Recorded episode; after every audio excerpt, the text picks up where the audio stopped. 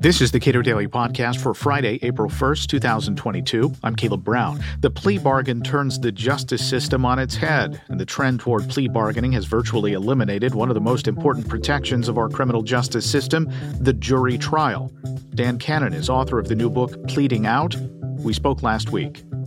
Cato's Clark Neily um, and uh, Somil Trivedi of uh, the ACLU uh, and others, and I have talked a lot about the jury trial, about plea bargaining, about charge stacking, about the degree to which our criminal justice system has been successful at eliminating the jury trial. Uh, before we get into a lot of the meat of what uh, pleading out, the title of your book, about what pleading out looks like, how did the founders of the United States of America understand the jury trial? What was what was the value of the jury trial in their eyes? Yeah, I mean, it, it, the, the the value was tremendous, right? You know, as um, sort of a a uh, conduit for, um, you know, uh, for for civic responsibility, right? A, for for lack of a better way of saying it, um, and you know, you've you've got this sort of uh, early sense that um, the jury trial was this thing that the you know the King of England was taking away from people. That you know we were we were we were uh, um, you know keeping people away from you know keeping people off of juries and taking jury trials um, out of areas where they they needed to be.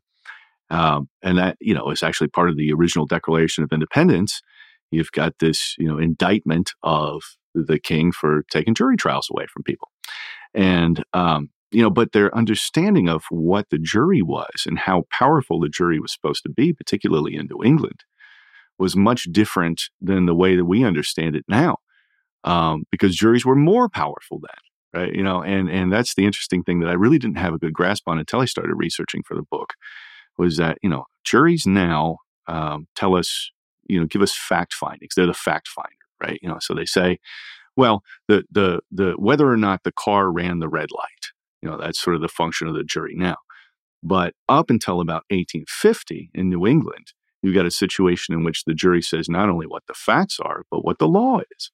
You know, so not only did the car run the red light, it's a bad example for the 19th century, but still, you know, but but whether or not it's illegal to run a red light. And having that kind of power concentrated in a citizen jury, once working class people started sitting on the juries, was a big deal. Like it was a problem once once universal white male suffrage kicked in.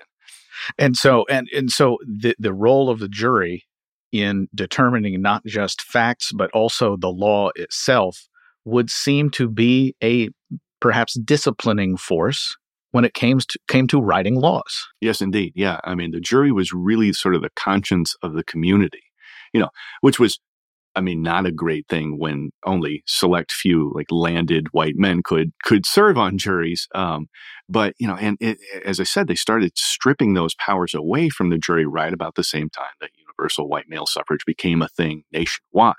So by 1830, when you see the emergence of plea bargaining, you've also got um, universal white male suffrage, and there's this this um, concerted effort in Massachusetts where we see plea bargaining begin, you also see that uh, jury trials become more complicated. Um, you know, they start introducing all these, you know, sort of opaque rules of evidence, these letters and numbers that we know today, and start making it less accessible to, to you know, lay juries, to working class people. Um, and also, there's there, you know the courts and the legislatures ultimately start taking away the power uh, of juries to decide what the law is, and that was enormously controversial in the 1850s in Massachusetts. But now it's just like what we accept about juries. They're just the finders of fact. Okay, so finders of fact. Uh, that's a really narrow category, and I've heard that I've heard that stated before uh, by friends who are prosecutors. Um, that eh, you know it is a complicating factor to have juries that wield a great deal of power. You said that the the plea bargain originated in Massachusetts. What was what set that off? So, you know, as best as we can tell, the the plea bargaining, as we know it now, was illegal prior to the 1830s in Massachusetts, really right up to the 1840s in Massachusetts. You can see records of, um, you know, I talk in the book about, uh, I think the guy's name is Asahel Huntington, who was a prosecutor in Massachusetts who actually got prosecuted for offering deals to defendants. So right up until the 1840s, even in Massachusetts, this is this, you know, controversial sort of thing. Well, all of a sudden, you see the number of guilty pleas go way up in Boston. And I think by the time you get to, to the 1850s, you're talking about a 50% guilty plea rate on criminal cases. And the 1880s, I think you're up to almost 90% guilty plea rate, uh, uh, uh you know, to the cases resolved by guilty plea. So it's just this enormous growth uh, in Massachusetts in a short period of time. And it's because the courts were actively involved in trying to break the back of organized labor at the same time. So in the 1840s, you've got this decision, you know, it, it becomes this critical mass. There's these workers that go in the 1830s, you've got, you know, the, the population of Boston itself shoots up by 50% because you've got all these immigrant laborers coming in from all over the country and from Europe. And so there's this mass of working classes. 1834, you've got the first Federation of Labor Unions that forms in New York, and the ruling classes are getting scared. They're like, okay, we got to do something about this. So the first thing they try to do is just let's prosecute them all for organizing under the conspiracy statutes. Well, that doesn't work for very long because you know people are getting beat up. Like the prosecution witnesses are getting beat up outside the courthouse and that kind of thing. And who's being called to serve on juries? Yeah, right, right. And it, it's it's the same time. It's about the same time that this you've got this massive expansion of who can be on a jury.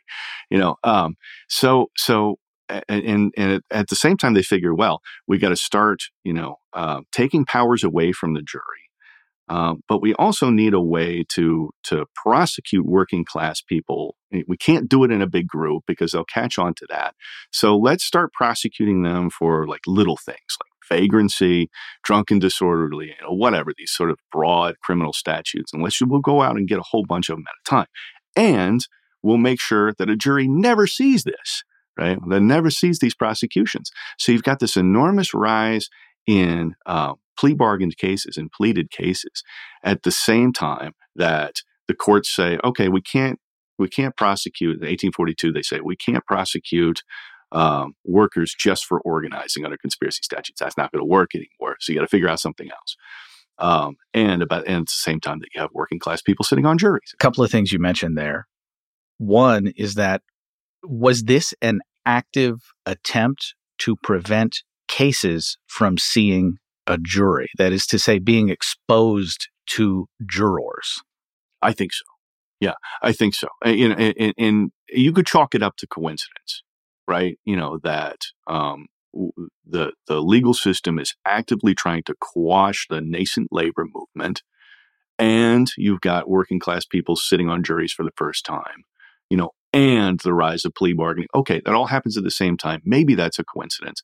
I don't think so. I think they're trying to take the criminal cases away from juries, and they were very successful at it. One other thing that you mentioned is the idea of trying to prosecute people for smaller crimes. And that seems to me uh, to be part and parcel. If you eliminate jury trials, if your conviction rates uh, by uh, guilty pleas goes way up, uh, that would seem to reduce the pressure on lawmakers not to have so many laws on the books. Oh, sure. Yeah, sure. And and that sort of leads us to where we are now. I mean, you see this giant explosion in the criminal law because it's popular. You know, I mean, if you're if you're a politician, it's almost never bad. And uh, it's never been bad in the history of, of America that I know of to say, well, let's just i mean let's get a little bit tougher on on at least a certain kind of crime right? You know maybe in the last 20 years we've gotten around to thinking okay well tough on crime policies are not going to work. But for most of american history it's like well we're going to take care of these criminals and we're going to clear up our streets and we're going to you know? And so criminal laws you know even now are very very popular and they're easy to get through state legislatures.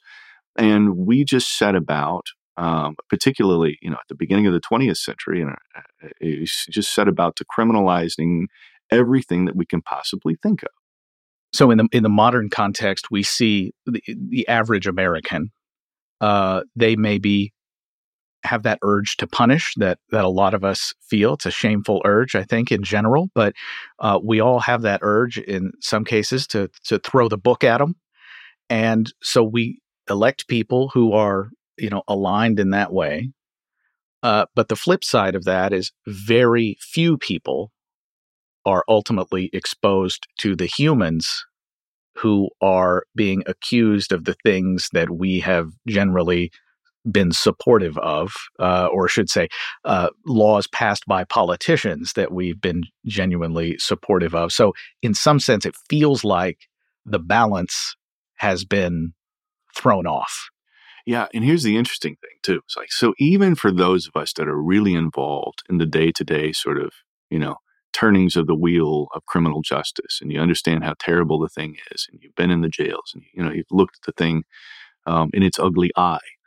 You know there's still this sort of ancient um, aversion to criminals right? You know and it's like that's why this is so effective. That's why the creation of this huge criminal class in the united states has been so effective. Like slapping the criminal label on somebody is there's something in the reptile part of our brains that is like you know well we don't we don't want to hang out with that person. We don't want to interact with a criminal. We can't team up with a criminal. We don't want our kids to date criminals for heaven's sake right? Even the, even the most progressive of us on criminal justice issues.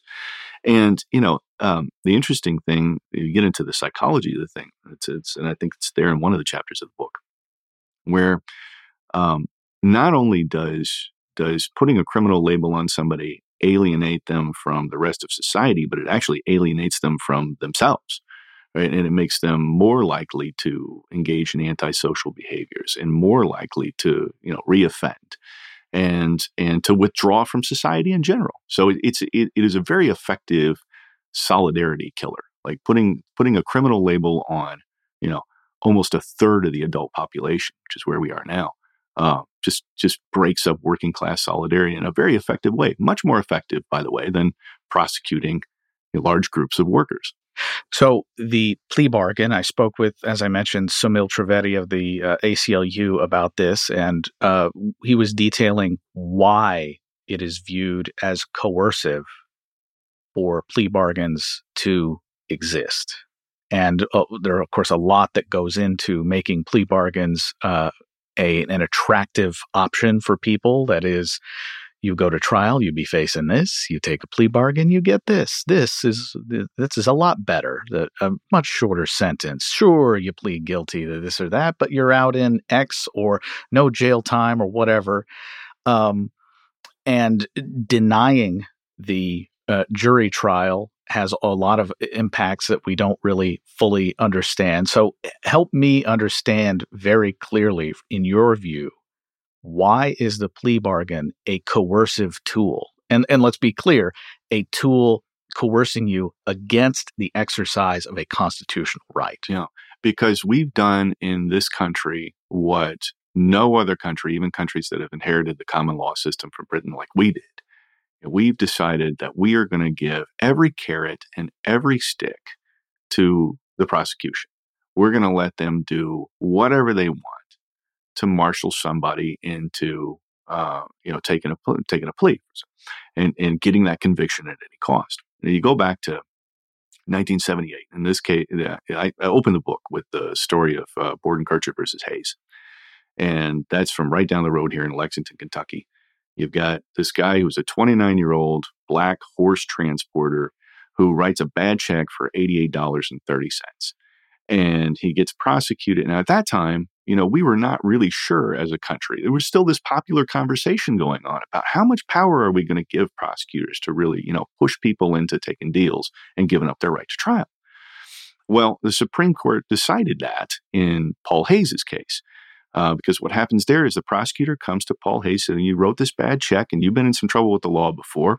So you're going to take five years on this bad check, five years behind bar for an $88 check. And Hayes is like, I don't want five years for an $88 check. Prosecutor's like, all right, you don't take the five years, then I'm going to hit you with the habitual offender statute and you're going to do life because it's a mandatory sentence of life if they convict you under that She's like, no, I'm going to take my chances with the jury. It's a profoundly brave act, I guess. You know, it looks like if you look at the trial transcript, it looks more like bravery, you know, than just foolishness to me. Um, and he wants to take his, his odds with the jury. Well, of course, they convict him and he gets sentenced to life in prison, takes, takes the case all the way up to the United States Supreme Court. And at that point in time, there's this thought that maybe, you know, the Supreme Court is going to weigh in on this and say, no, we're not going to give all this power to prosecutors. And no, you can't threaten somebody with life in prison versus five years just because you don't want to go to trial. This is actually what the prosecutor said when he's examining Paul Hayes on the stand. He said, Isn't it true that I told you that you were going to get a life sentence if you put me through the inconvenience, if you put the court through the inconvenience of a jury trial? And so, you know, it's not it's not this this enshrined, you know, ancient right that we, you know, it's it's an inconvenience, right, to this prosecutor. And Supreme Court says, well, you know, you gambled and lost. Sorry about your luck, basically, to Paul Hayes. They say that it's the prosecutor's job to persuade somebody into into not going to trial. And Mr. Hayes wasn't persuaded. And so that's just how the cookie crumbles. You know, sorry about that. You do life. And what's interesting about that, and like we, we don't teach that case that much, but I think it's a it's a turning point in American history. Because, you know, I talked to Vince Aprile, who who practices right down the street. He represented Paul Hayes at the Supreme Court in that case. He's still in practice. And he told me that in in Hayes's parole application, he got letters from he, he included letters from prosecutors from all over the country who had written him saying, We would never do anything like that. We would never threaten this is 1978. We would never threaten a defendant with life because they wanted to go to trial. Well, that that's just that's outrageous. Of course, now that's the way you know. After two generations uh, of, of, lawyers since Bordenkircher versus Hayes, that's just the way we do business. Everybody knows that they can threaten you with life in prison, that they can you know threaten you with death. That's very common. You know, putting the death penalty on the table for somebody who won't take a plea um, you know, more higher charges, or you know, if they just want to get the case off their desk, they can charge something lower. And here's an offer you really can't refuse. Here's six months probation, you know, for this murder case, you know, that I don't want that I don't want to go to trial on. So they've got all the tools, and this is what we've done that's so different in the United States from the rest of the world. We've given the prosecutor all the tools that they could possibly ever want to frog march somebody right into a plea bargain. I keep getting stuck on this idea that denying the average person uh, the ability to serve on a tr- on a jury. Uh, I know people refer to jury duty as, "Oh, this is a terrible inconvenience to me. I don't want to do it." Uh, you know, and whereas people like me, I'm like, I'm I'm really interested in this process. Uh, I have have reasonable means. I could afford to uh, take a week off to to serve on a on a jury. Uh, and and yet people in general view this as you know a, a profound inconvenience. And I just that attitude to me, uh, it, it's very upsetting. That that is the attitude that that people take toward sitting in judgment of somebody that the government would like to put in jail. It's incredible that you know this is the most power that you wield as a citizen. Like the jury is where, where you're probably going to be your most powerful, you know, as a citizen is sitting on a jury uh, for most of us. And yet we have been taught there is this popular conception that it's just a drag, it's a pain in the ass. You know, to the extent, I mean, to an extent, it's it's driven by just financial concerns for the working class, especially. You know, down here, I think they're still paying jurors twelve dollars a day, something like that you know, and it's very hard to take two weeks off. And, you know, um, so so judges understand that, and judges have to run for reelection, and so they're letting people off that that you know would really be more likely approximating the peers, the true peers of uh, your average defendant. It's it's it's practically inconceivable that you have a true jury of your peers at this point when you say when you say true peers, yeah, uh, to the extent that a criminal defendant is most likely of lower income and lower income people who might be inclined to serve on that jury can't afford to take two weeks Absolutely. off. And I think that's a that's something that that's worth clarifying. Yeah, yeah, no. So, so I mean, there's a study out of Texas that I talk about a little bit in the book, where they look at these metropolitan areas, and you know who even shows up for jury service, and it's only about twenty percent of the people who are called who show up in the first place. And part of that is cultural attitudes because it's just, you know, jury service is a, is a drag and, and it's, it's boring and it's just, you know, going to suck, suck up your life. But I think most of it really is just, you know, um, the financial strain of having to take off work. And, you know, you're most, most of these folks that are, are, are wage and hour employees are not going to get paid, you know, for going to, uh, do jury service. They're just going to be out that money. Um, and they simply can't take off for two weeks or however long. So even if they show up, you know, and they say, "Look, judge, I'm really in a box here. You know, I got a, I, I got a, I got a family to feed. I got to um, do this job, and I'm living paycheck to paycheck, and I really don't have time or the resources to sit on this jury." Or, you know, um, I got a doctor's appointment, or I got to go water the hamsters, or, you know, whatever it is um, and and judges are pretty lenient about that, especially elected judges are pretty. You know, they're not gonna they're not gonna uh, uh, put you in a box and say, uh, eh, okay, you're gonna have to do it anyway. I think for the most part, you're gonna find a way to get out of it. I get people calling me all the time. How do I get out of jury duty? Um, in terms of reforms uh, to undermine this plea bargaining process that has had has stacked the deck in favor of prosecutors and taken average people out of the criminal justice system as, as a critical element of the criminal justice system. There are several things that that obviously I've thought of that uh, I've tried to have people shoot down uh, over the years. But one is, what if jurors were simply told, "Hey, you may acquit for any reason that you see fit according to your conscience, and no one may second guess it. Yeah. Uh, that's one. We can do that in Kentucky. I mean, we can do that. We can basically say, you know, say, and we've, we've run into this in civil disobedience trials before, where you know we can instruct even if even if it's quite clear, as a matter of fact, that a statute has been violated, a jury can acquit, and you can instruct them on that. That that is, and and but do judges do that? Um, uh, is that part of jury instructions would, typically? It, it would certainly be part of my closing argument. I don't think they'd include it in the, in the instructions, but yeah, no, you can acquit for any reason. I, mean, I think there's two ways you can get at this problem, and uh, realistic ways, right? Because legislatures can do it, and judges, to an extent, have some control. But I don't think that you're going to get at the problem from the top down. Um, elected prosecutors can make big changes in terms of the way that they screen cases and what their priorities are for prosecution, right? Um, and so ultimately, that's that's the the outcome that you want to drive. Is you have prosecutors that are very selective about you know not just cramming you know case after case into the system and trying to get a conviction at whatever cost.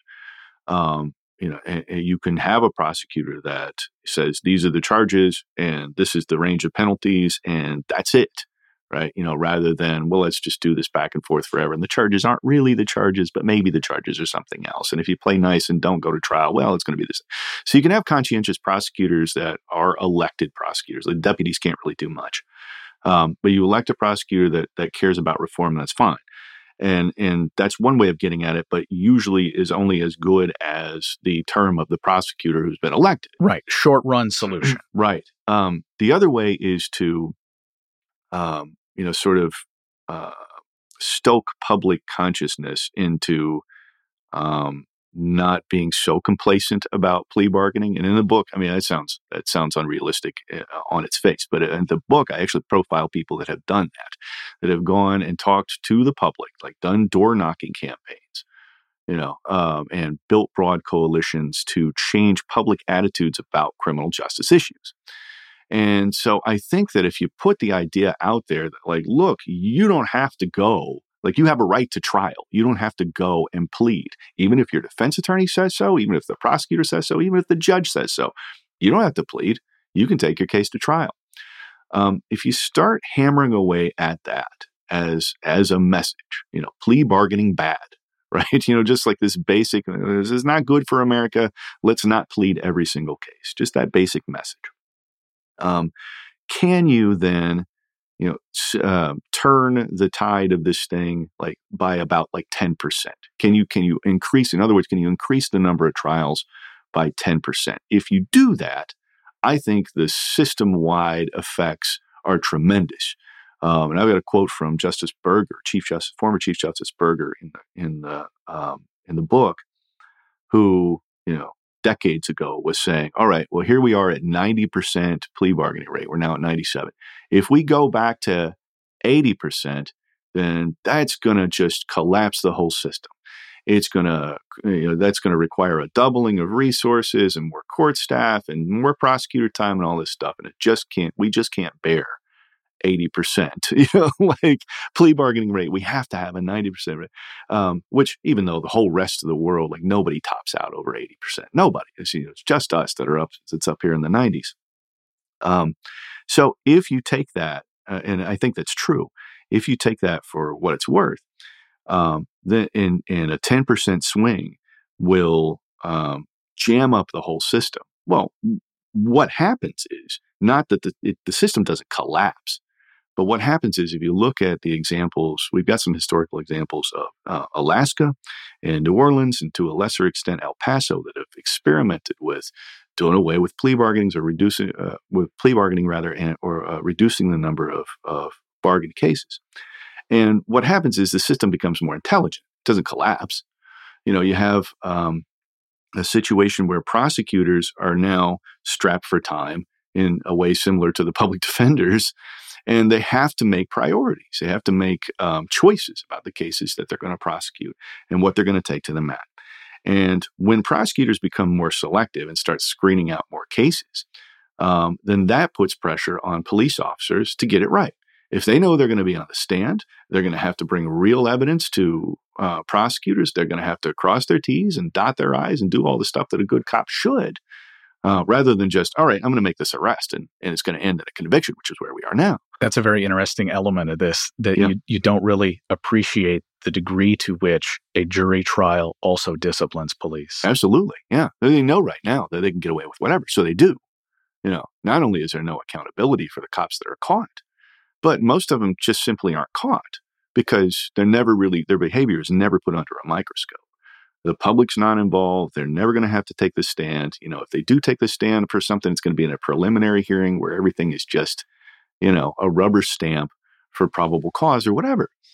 Um, so, you know, and, and it puts the prosecutor's offices like increasing the number of trials. It doesn't matter what kind of trial it is. You just increase the number of jury trials by about 10%. And this puts the prosecutor's offices and, uh, and law enforcement at loggerheads, you know um, until the police clean up their act and start just and stop just giving the prosecutor whatever crap they can come up with. So you're hopeful. Yeah, I think it can be done. I think it can be done, but I think it has to be done from the bottom up. I, I think top-down solutions are unlikely to work here because, you know, you get into to tinkering with the legislatures, and you know, like all the legislatures right now, even the Republicans are talking a big game about how, you know, they want criminal justice reform and they want to lock up fewer people, and yet what we do every single session, um, especially in states like my home state of Indiana, is just ram and jam more criminal laws through, like without really even paying attention to what the texts are. I've got a story in the book about this this million dollar trespass statute. There's you can now be fined a million dollars for trespassing in Oklahoma, hundred thousand um, dollars in Indiana, or facilitating trespass. I'm like, Tres- trespass is already illegal, right? No, this is for trespassing onto critical infrastructure. And every single Democrat and every single Republican in the Indiana Senate voted for this thing. And I think it passed unanimously in Oklahoma or close anyway, right? You know, and it's it's if you are um, arranging a protest that happens to trespass onto a, a critical infrastructure, you set up a Facebook page and say, "Everybody, come to this protest." and and somebody decides that you've trespassed onto critical infrastructure um, during the uh, course of that protest, then the person that set up the Facebook page can be fined a million dollars in Oklahoma or a hundred thousand in Indiana. You know, it's just and and I talked to an Indiana legislator that you know voted for the law, and he's like, "Well, we don't know what we're voting on." This is this is just a thing. You know, it looks looks good, and, it, and you know it's a criminal uh, bill, and I might get I might get stung next next time around for not voting for it. So what's the harm in just voting for it? And that's that I think is the general attitude toward, toward um, pushing new criminal laws through state legislatures. Dan Canon is author of the new book, Pleading Out. We spoke last week. And now it's time for a shout out to a Cato podcast sponsor, Ken Gasevich. Thank you for your ongoing support of the mission of the Cato Institute and the Cato Daily Podcast. Thank you. You can subscribe and give a rating to the Cato Daily Podcast on your podcast platform of choice and follow us on Twitter at Cato Podcast.